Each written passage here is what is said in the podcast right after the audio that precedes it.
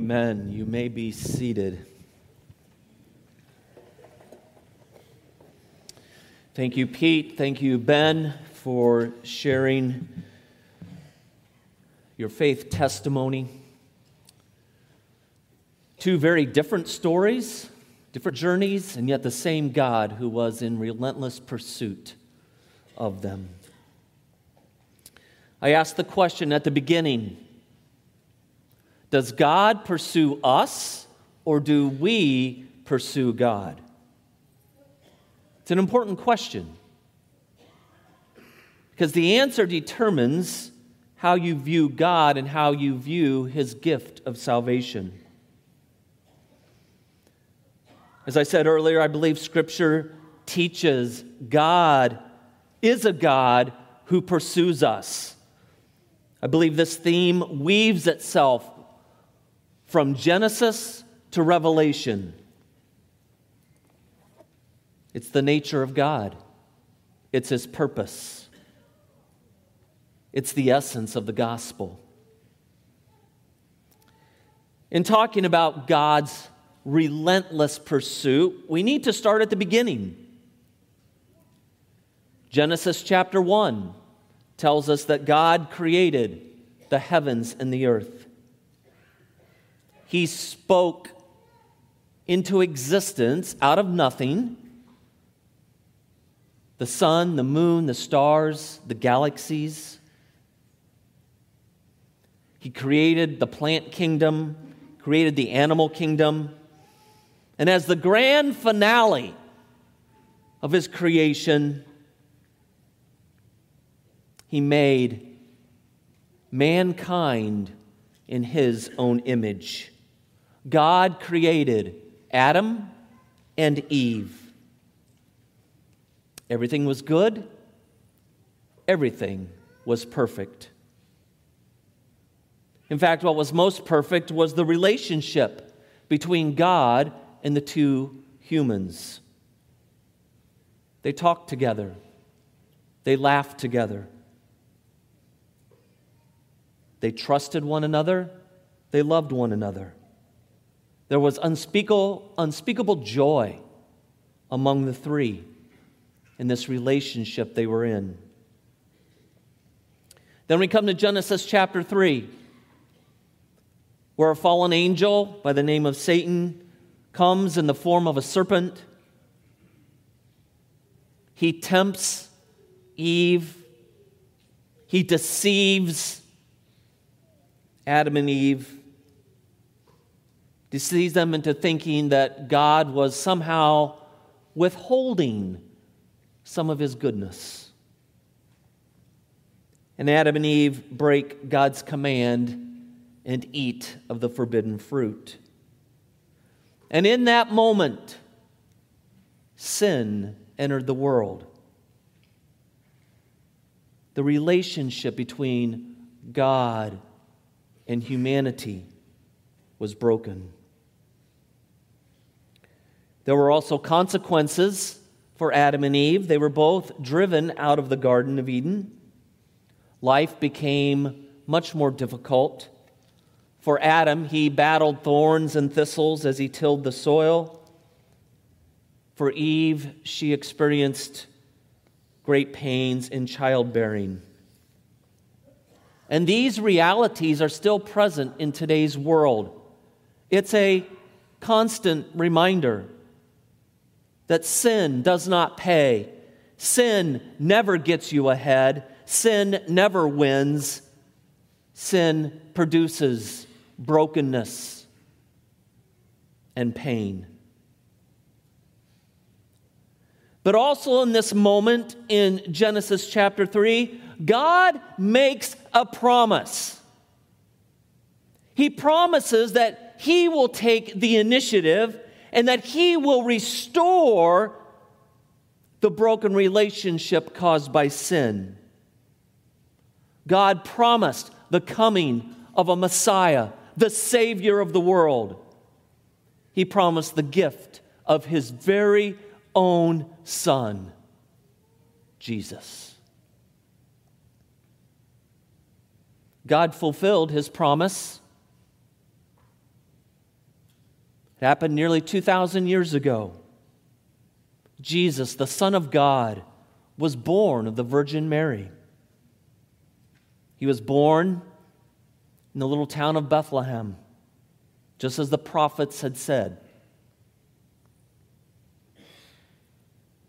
Jesus' birth was announced by the angelic host to a few humble shepherds. There was also a star in the sky that guided the Magi from the east to come and worship the newborn king. The Gospels tell us that Jesus grew in wisdom and in stature and in favor with God and men. And then, at, the, and then at uh, around the age of 30, Jesus enters into his public ministry. He calls 12 men to follow him, and they go throughout Israel preaching the kingdom of God. And Jesus proves his claims of deity over and over and over again by healing the sick, driving out demons, raising the dead, and feeding thousands with a few loaves and fish. The people were in awe of Jesus' teaching because he taught with great conviction, great compassion. His teaching was understood by children, and yet, at times, the most intellectual, the most educated were baffled. After three years of public ministry, the time came for Jesus to fulfill his ultimate purpose his purpose to pay for the sins of the world and to restore the broken relationship between God and man. Jesus was betrayed by Judas, one of his own 12 disciples. Jesus was then arrested he went through several trials by the religious leaders. He finally ended up before Pilate, and Pilate knew Jesus was innocent. But in order to keep the peace of Jerusalem and for the sake of political expediency, Pilate relents to the demands of the crowd for Jesus to be crucified. Jesus, after a severe flogging, makes his way to Golgotha. And there, the Roman soldiers drive the spikes through his wrists and his ankles. And the cross was lifted up and dropped into the ground. And for six hours, Jesus hung suspended between heaven and earth. It was the greatest injustice the world had ever seen. Because Jesus was the Son of God, Jesus was without sin, Jesus was perfect. He had been falsely accused, falsely condemned. He was innocent in every way. Jesus did not deserve the cross or its shame, its humiliation, its suffering.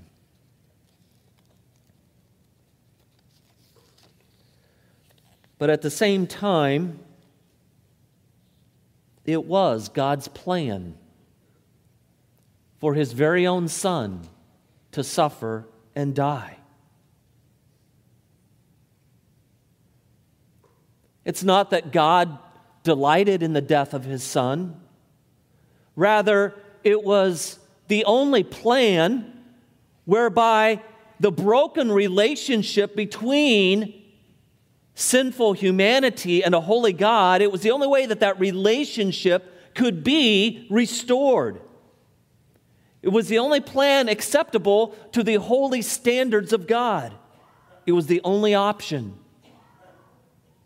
And so, God the Father, God the Son, God the Holy Spirit determined together that this would be the plan and that this plan truly was worth it.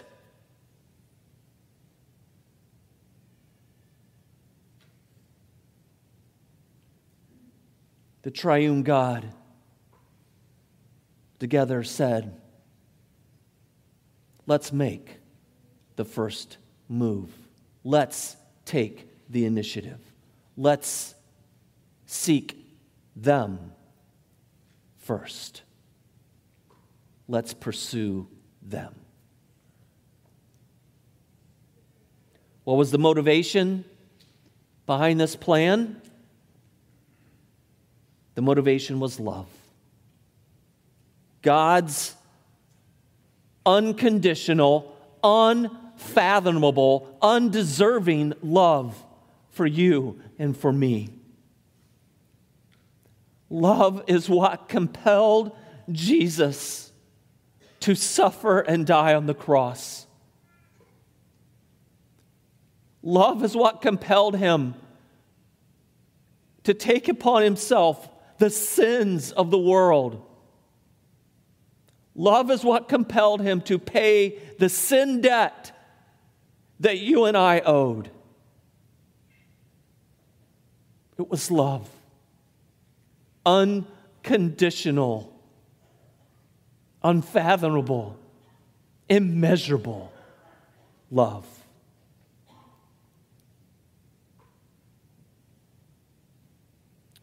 Now that you know what Jesus did and why he did it, the question becomes what will you do? What will be your response? Will you say yes to Jesus? Will you receive his gift of grace and salvation? Will you surrender your life to him and let him be in charge?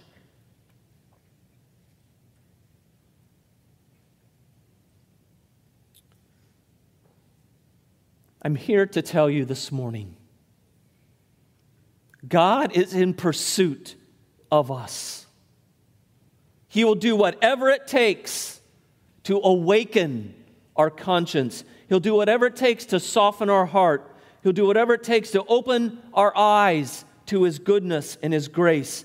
And God will never, never stop pursuing us. He will keep at it and keep at it and keep at it. Because more than anything else, he wants to be in relationship with you. God was in pursuit of Ben. God was in pursuit of Pete. God is in pursuit of all of us. At the same time, God will not infringe on our free will. God doesn't coerce us. God doesn't scare us. God doesn't intimidate us. God always honors the free will of man, He allows us to make choices. I kind of think of it this way where God is sitting in heaven. There's a massive video screen in front of him. He's viewing you and me, and he has this game controller in his hand, and but what's different from us and our playing video games and us controlling the people on the screen, that is not how our God operates. God is not using the controller, telling us where to go or what to do. God fully respects our free will and our freedom to make choices.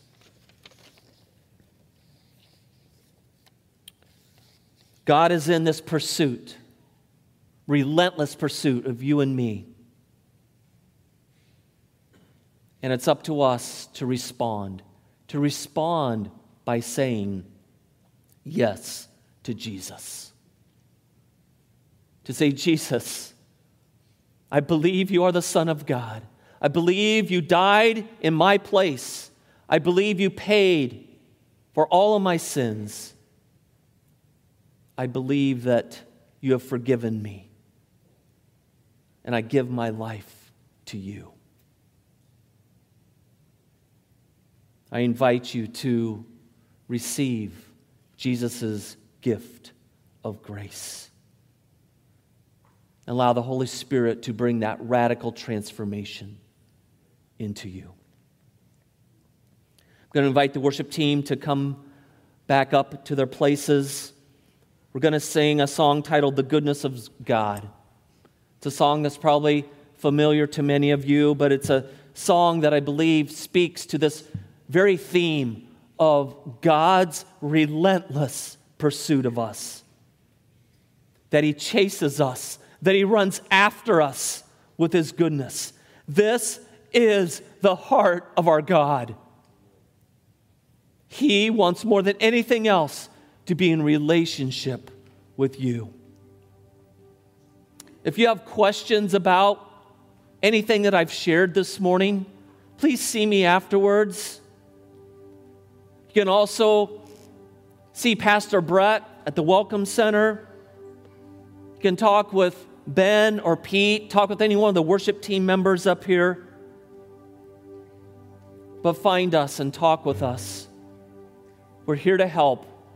We want you to experience the joy and the freedom of living with Jesus. Please stand and sing along with the worship team, The Goodness of God.